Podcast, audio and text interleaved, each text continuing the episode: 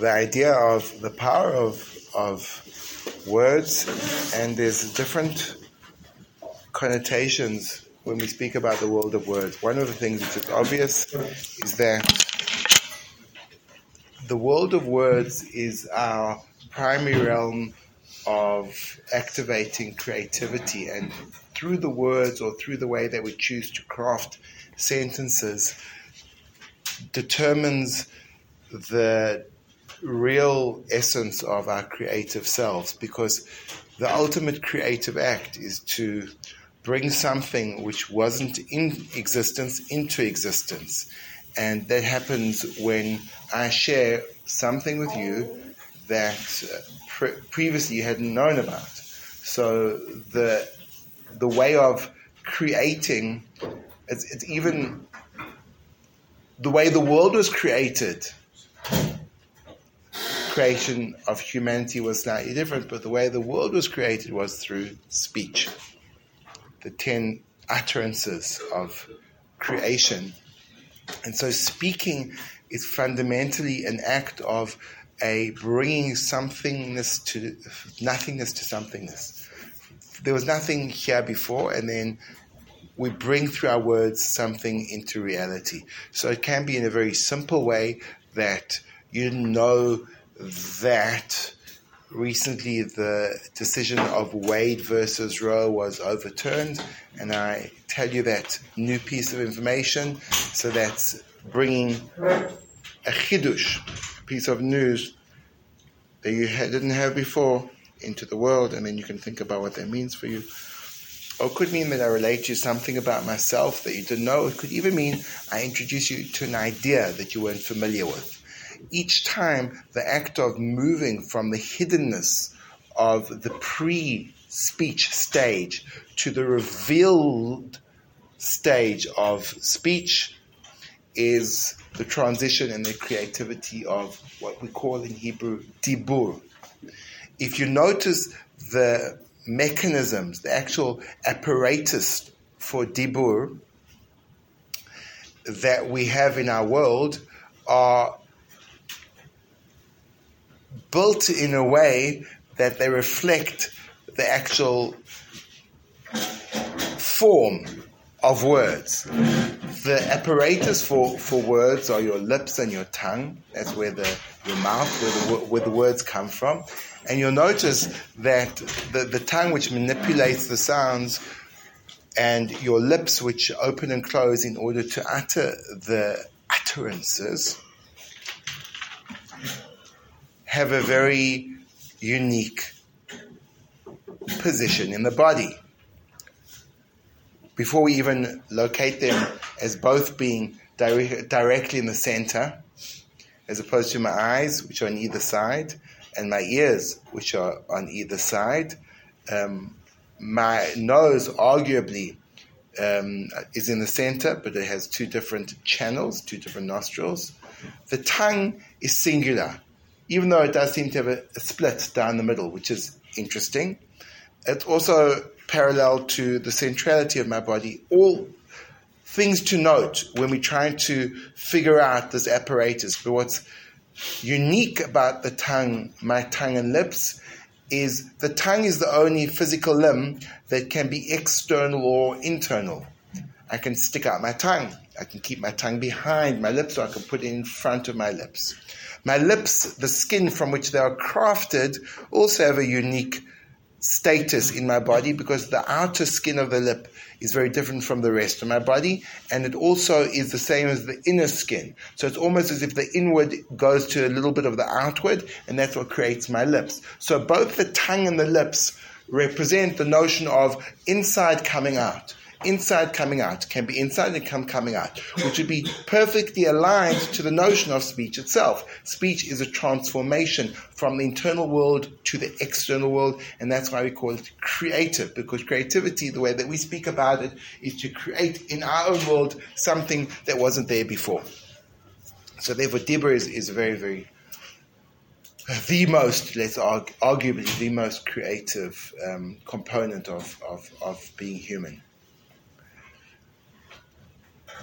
And we really will live in a world of a world of words. We live in a world where we develop our model of reality based on the conversations that we listen to and that we tell ourselves in our head. And the world of words is not only the world of words that we listen to and tell others, but also the world of words that we tell ourselves. The stories in our head can also become quite defining in terms of our experience of existence, as we've spoken about previously many, many, many, many times.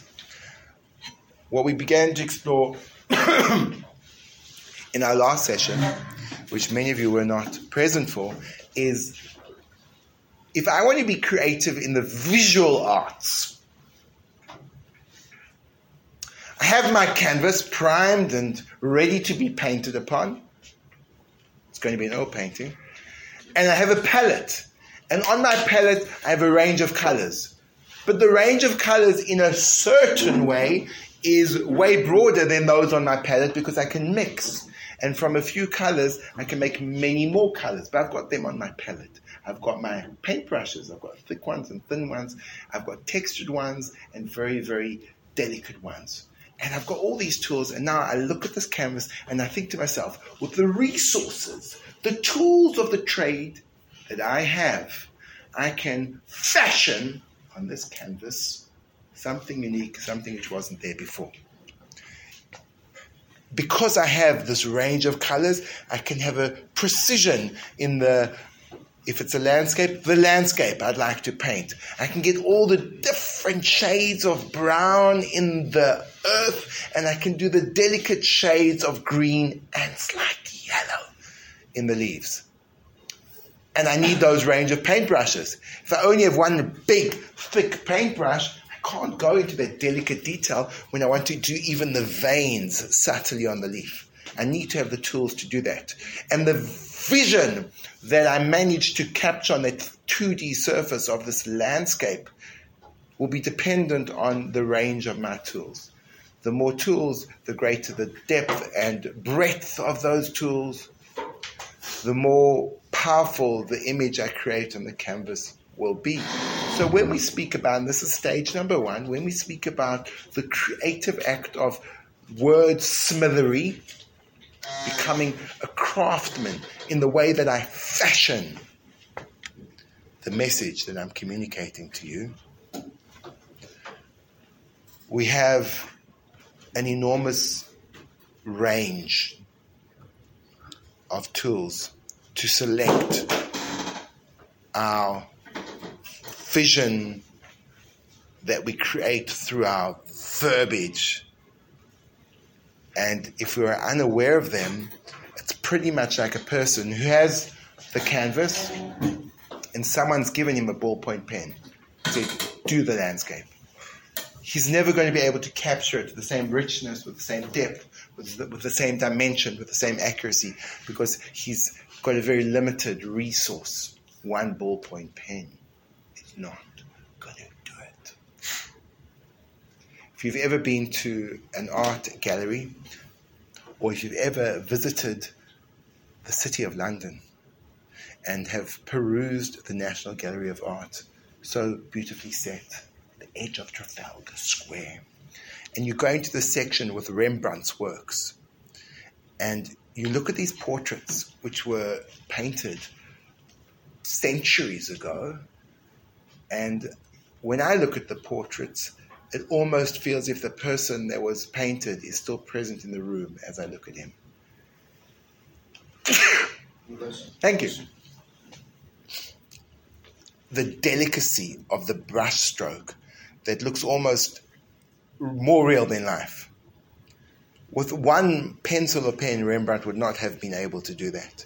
Because when you have a broad range of tools, you can create a more vivid and real image. So when we think about speaking, well, what kind of what kind of tools do we have? And very often, uh, people have an impoverished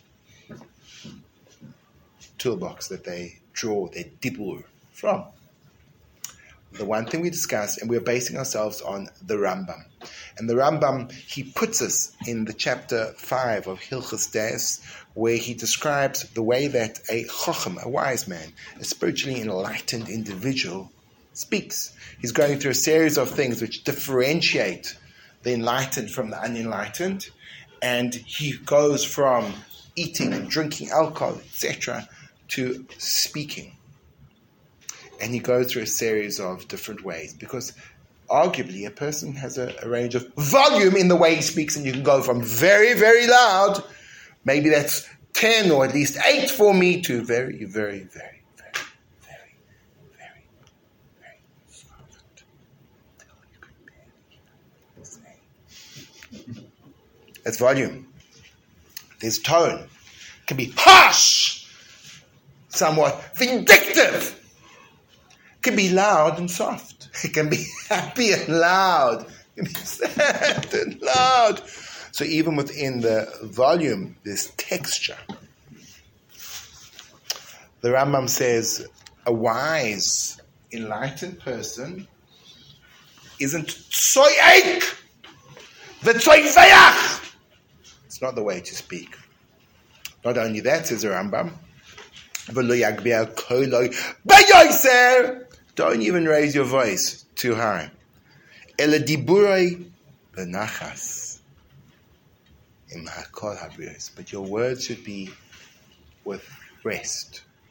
All the people that you speak to. And you notice when I shift perhaps a little bit of volume, but mostly the texture of my words, you'll find Loud words spoken authoritatively exclude the other from being invited into that discussion in an open fashion and create a certain separation, almost as if with these words and this tone of voice and this volume, I'm creating a boundary around myself. It's me talking now, and you are kept on the outside of these words. But when I soften up and allow you to be part of this conversation, but it's, it's tricky because then the Rambam says, but you have to be careful. When you when you are speaking softly, you have to be very careful. When you're speaking with that openness, you have to be careful because if you if it's too um, affected, if it's too contrived, so then you just come across as arrogant. So it has to be sincere. It has to be a beautiful, almost like a deep inner flow of using the texture of my voice to be inviting and to be to to to be accepting, to be honorable of those of those around me. Sasha, what did you want to say? Um, on the first thing that the Rambam said. Yes. Um, I was just wondering, are, are these more like the cloud, like ge- like general rules that we should all always follow, or there like situations where it's like having that more authoritative talk? Like let's I, I don't know example, your your child is not listening to you, or you're being some there's a jerk in the street and being a jerk at at you. Right, right, right, right. For example, now so the Rambam is telling us the rules. We all know that to every rule there's an exception. So if your child's running across the road and there's oncoming traffic, you say, boy, just um, not a good idea. There may be, you know, danger ahead. You go, right, out the road. Otherwise, when attract his attention. But these are telling you the rules. Once you know the rules, then you can know when there's an exception to the rules. It could even be when a person is imbued with the excitement of coming across a new idea that he's going to scream from joy and that could be totally legitimate. But the rules are that the general way of interaction, you have to figure out what kind of, with your palette that you're taking out your paintbrush and painting, what kind of colors are you using? Okay, so I think that's that's good. For me, that's that's good. Of course, there are many other things. We'll see the Rambam speaks specifically in this era more about tone, texture, and volume. But arguably, we could perhaps be aware of there's other different kinds of tools we have in our uh, speech toolbox. pause recently experienced. And when you recognize that there's actually an important part of speech, important part of speech is silence. As in music. In music, one of the most powerful moments in a piece may be the pause before the next stage of the music. Similarly with words, and obviously they have to be perfectly placed in order to be fully effective, and you can't overdo the pause because it may become laborious. so you want to you want to know when to. Another point is the, the the rhythm of your words. Do you want to speak in a very rhythmic tone, making sure that when you speak, everyone's present as if, as if they're home? Do you want to speak in rhyming couplets? So true. So everyone can see you're happy and not blue. Or do you want to speak in short staccato ways in order to make sure that people do not remain in a daze? Would you rather color your words with tones of joy and song so that people shouldn't figure out all the words you're saying are wrong? There's so much you can do, really. There's so much you can do. And in a conversation, see, this all comes out. In a conversation, you can start to become creative. Because what happens when you feel that your words aren't getting, like I'm sitting in front of you, right? And always it's a challenge when you're speaking to a number of people. People have all got their own agendas. Some people look upon this time as a time for slumbering. Other people for catching up on their ulpan homework. Others like the time to sit and chill and to dream about other things. And when they're in that dynamic, and let's say my goal is to engage everyone, regardless of their predetermined intention of why they came into the room. And therefore, I'm going to look for ways of enticing them away from the Ulpan homework, gently pulling them into the discussion and saying to them, listen in. This may change your life as you say in Hebrew, Shaniti, Shanita, Shanit. Shina, Shinta. Shaninu, Shanit, etc. Good. Okay, good. Avidan! There was a shout.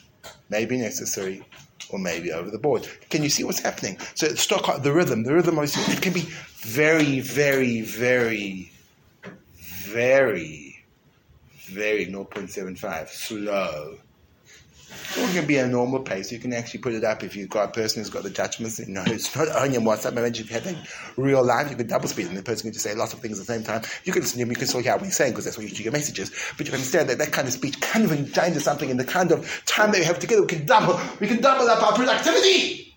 But maybe we'll lose out on the power of the message. So much to do.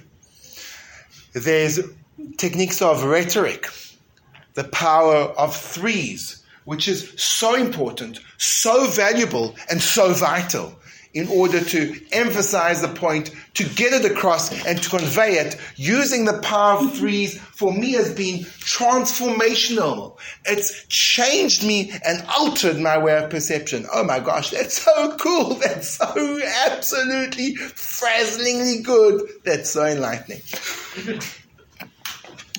That's that, that's what it's all about, boys. The power, the power, the power, the power, the power. It's called the power of speech because there's power. Do you feel the power? and you, this is before we even get into the world of music. This is just in the world of speech, and so it may be an issue that you have to be creative about what kind of strokes you're going to be painting with your speech because of the situation and you want people to be engaged and you may have to speed up your words or slow them down in order to create that dramatic effect or change the tone of your voice. It may be that you have to steer the conversation in a different direction because until now we haven't even discussed content, only form. We haven't discussed what you're choosing to put on the canvas. We've just discussed when you choose it, what can you use to put it out there. Content is an important thing. But before we go into content, I'm going to fetch a question from the back of the room. Avram Shalom. I, don't understand what you're saying with the, the threes. You don't understand what I'm saying with a like, three? emphasize, but um, how does that relate to three? The way it relates to three is when you say things in sets of three, it has a much more powerful emotive impact on the listener.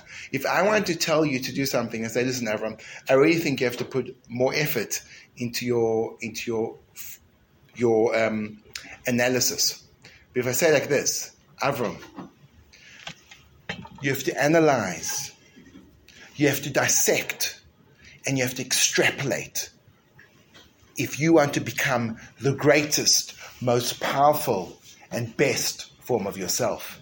And if you do that, you'll succeed, be able to lift yourself above others, and get fulfillment in everything you do. Bum, bum, bum, bum, bum, bum, bum, bum, bum, bum, bum, bum.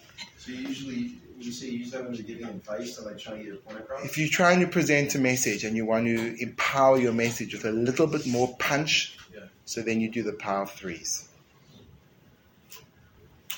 There were orators. Orators worked on that in, in very powerful ways. There used to be an actual course back in the day. People used to teach in university, uh, universities the power of rhetoric. It's called rhetoric. Um, they stopped.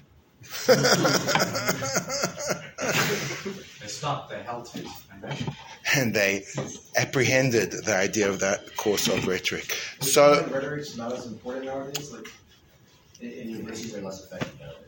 Mm, you, you can all, you know, whatever you want. I don't know. We'll leave our anthropological answer, insights for a little bit later. Let's speak about speech. So that's the first point of the Rambam. Then the Rambam goes on and says a next stage. A next stage. And this is taking, and this is all around the world of speech because the Rambam is discussing diburei, the words of an enlightened person. How should he speak? So until now we've been spoke, speaking about the palette, the toolbox, the, the amount of brushes you have. And now he speaks about the next stage. Well, who are you speaking to and how should you speak? Who are you speaking to and how you should speak? So he actually speaks about conversation initiation. How's that going to work? Who's going to be the first player in the world of speech as an enlightened person? Zok the Rambam. Oh, he says, Umaktim l'shalom kol ha'adam. And you should initiate. He uses the word shalom. I think we'll translate that as you should initiate the greeting to anyone. Persons walking towards you, perhaps even should step out of your way to make sure that you say in Hebrew, shalom. In English, hello. In Gen Z speak, sup. Sup. Gen Z speak. And you have to say it in Gen Z, of course. The only reason you notice a person is because he saw, you saw his reflection in your screen. because there's no way your head's ever getting up from there. So, who should initiate? Umaktim l'shal nechol. You should, you should be the one who should initiate it. And then he says an interesting reason for this. And this, I think, mm, could be it. I'm getting somewhere. I'm feeling it. Today, today, in order, today, in order, hemenu, in order that their mood, their spirit should be comfortable with you. And now I see a direct correlation between the first part of the Rambam and the second part of the Rambam. The first part of the Rambam talks about dibur benachas, which means a gentle tone, a tone which is welcoming and I would say connective. And the second part of the Rambam takes it from the palette of the brush strokes and paints you're using to paint your words to the initiation of conversation. And just like the manner in which you speak should be inviting and welcoming and con- connective and not obstructive and divisive, when you initiate a greeting, it creates a certain degree of connection and comfort between the person because when um, I'm ignored I feel distant and alienated. When I'm embraced and pursued, not pursued is too too strong a word. When I'm um, focused on, and people go out of their way to initiate their greeting, so then, so then I see, wow, this is cool. I feel, I feel this person. I feel connected. If a person walks into the room and you, person walks into the room and, and someone goes up to greet them, "How are you doing?" How you doing? And you could use whatever, you know, whatever. If you're in South Africa, hey, bud, how you, bro? How's it? Hey, how you doing? How? And you say the same thing about 15 times. Hey, how's it? How you, bro, how you? Hey, how's it? How's it? So then you feel warm, feel warm. Um, if you're in the more yeshivish circle, ah, shalom aleichem, ah, and then you do a few like, you know, from sound, oh, shalom aleichem, um, and then again, depending on your cultural background, if you if you're English, you can go, hello. that's a pretty much for them. That's your maximum warmth. So it just depends on, on your social. But you should mark in the shalom. It could, it could be that the actual word shalom could be even more than that because shalom is not only a greeting, shalom is, and it's certainly not, certainly you can't translate the word shalom as peace. That would be, that would be not accurate. Shalom does not mean peace. Peace is gen- generally referred to as a um, a state where there's no conflict or no war. But shalom is much more than that because shalom, the root of the Hebrew word, comes from the word shalem. Shalem, this could be a good opportunity to segue into Ulpan, just putting it out there for those of you interested in Ulpan. Shalem and shalom. The beautiful thing about Hebrew etymology, etymology is the three root word that is contained, three letter root that's contained in Hebrew words. Words have a root, which is fascinating. Have a root, these root words, they're fascinating, these root words, because it means you can decipher from a different verb form or noun form what, what the word actually means. So, since the root of shalom is shalem, which means wholeness, and the nature of a whole is an organism which has got multiple parts, and when those multiple parts are interacting with one another, functioning with a certain level of synchronicity, so then the shleimut, the completion, the wholeness is reflected in the cooperation of the multiple parts that are seamlessly working with one another. And therefore, shalom is not an absence of conflict, it's way more than that. It's a presence of utter and total integration of the different parts. So when you say shalom, it's not only a greeting like Hazet, It's not like It's not like hello. It's not like hiya. It's way more powerful and profound than that. In fact, to the degree that it seems to carry with it a certain spiritual energy, which is reflected in Jewish practice, that were you to be in the bathhouse, the toilet. For Americans, that's the bathroom. They believe the toilet is only referring to a particular item within the bathroom, whereas in the rest of the world, it refers to the entire room itself. If you have a cultural difference, there can be a lot of room for confusion when you say, I was in the toilet. And Americans become very concerned. How did you get there? Was it too big? Are you too small?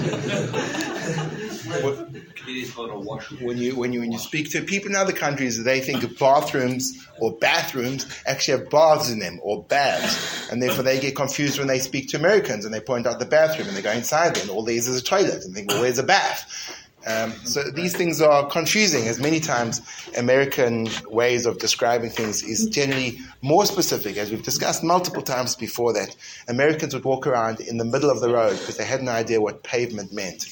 So they had to eventually save themselves from mortal danger by introducing the word sidewalk. And then they knew, okay, it has to be on the side, and they got out the middle of the road. And of course, what were they riding? They were riding horses. How were they riding it? They weren't sure. Many of them clung onto the tail, many walked aside, and so until someone came said, no, it's not horse riding like the rest of the world understands it to be, because where else can you ride a horse but on his back? But for Americans, it was a little bit conf- confusing, so they said horseback riding, and then they knew exactly where to sit, and that was helpful. It was very helpful and it's changed them. So very similar with bathroom. Bathroom. You have to know what it is. It's a place where the toilet is for those of you unfamiliar with American talk. Um, Public places, restroom. Or a restroom, my restroom. You go in there you see people chilling. Hey, brother. Go, hey, how long you been here? Yeah, long time. Take a nap in the restroom, you know? I'm, I'm exhausted. I mean, I, I'm really exhausted. I'm going to go to the restroom. you go to a person, you say you, you, you like sitting there and like, you know, you, you like, you really need to go. The person is you like, do, do, do you need, do you need to go? You go, yeah. He goes, well, why don't you go to the restroom? You go, "Hmm, I'm not tired. I need the toilet. the water closet, the WC, the water. You go over there and say, "Where?" Like first of all, the water closet. Like I'm waiting for like you open up a closet and boom, flooded. Why tell me? Why someone tell me this was a water closet? I got flooded. Ah, water closet, washroom, restroom, bathroom, The John. the John lavatory, lavatory, the lavatory. Like what is a lavatory? Like you think it's a well, it's a combination between like a laboratory for Levim, a lavatory. The throne. The throne. The throne, yeah, the throne that's been used before. The cubicle. Thank you, thank you. It's in Australia they call it the duna. Yeah, duna. think so. Oh, the dunny? It's the dunny. Yeah, it could be the dunny, it could be the dunny. Yeah, yeah you and the dunny. Oh, maybe. Hard to know. Oh my god. Okay, so, so I'm glad that we, we explored different places of ablution and their etymological sources. Um, in Hebrew, it's actually interesting. According to the official biblical title, or I'd say the, the Talmudic title for that place, is the Beit HaKisei, the house of the chair, which I suppose is a, is a euphemology, uh, a, eu- sorry, a euphemism for, for a toilet. It's just a place of the chair which is interesting because I'm not quite sure if they ever had chairs in there back in the day. Um, hmm. Okay, so so the truth is, I think we've we, we've gone to the next stage, which is when you are speaking to the person. We've spoken about the kind of the, the things that you need to create and to foster that beautiful dibur. We haven't yet gone on to content. We've spoken, spoken about form, and we've spoken about timing timing. Where, how should the initiation occur? So I have to go around allowing myself to be conscious, and it's quite interesting because what happens, in order for me to be makdim, I have to get there first and say shalom. It means I have to be aware of the people around me. If I'm totally zerflogen, that's Yiddish for orangutan, which is Yiddish for preoccupied, or numen, which is Yiddish for preoccupied. So then I really don't see the people around me. And the power of being makdim shalom adam is deprived. I can't, I can't initiate because I'm too self uh, involved to initiate a greeting. So it could be there's a lot of other stuff going on over here. And I do think that ultimately this direction of this whole thing is going to be connectivity. Because if you think about it, I was once at an airport in Hong Kong, and there was a, a, a woman who was trying to communicate to the person behind the desk some need that she had, but she didn't speak English or Cantonese or any other language that anyone knew. So she was using body gestures. And I must say, the, the lady behind the desk was being extremely creative in trying to pick up her body movements and act out what possible solutions to a problem could be. So she tried the, the, the wheelchair. You know, she, and she was like acting it out, but it wasn't really getting anywhere. And it made me realize with such clarity how impoverished the level of connection that we can engender becomes when we lose the power of words. Not to say that there are times when silence can be a very powerful conveyor of a meaningful experience, but without the power of words, there can be very, very little social bonding. The, and since, since, since humanity is, is very connected to our social fabric, it looks like the thing that sticks us together are words, but ironically, they're also the things that rent us asunder. And that rent is spelled with a W at the beginning for those people who are uneducated. so we'll stop there. It's been fun, it's been gorgeous, and it's been just simply superb.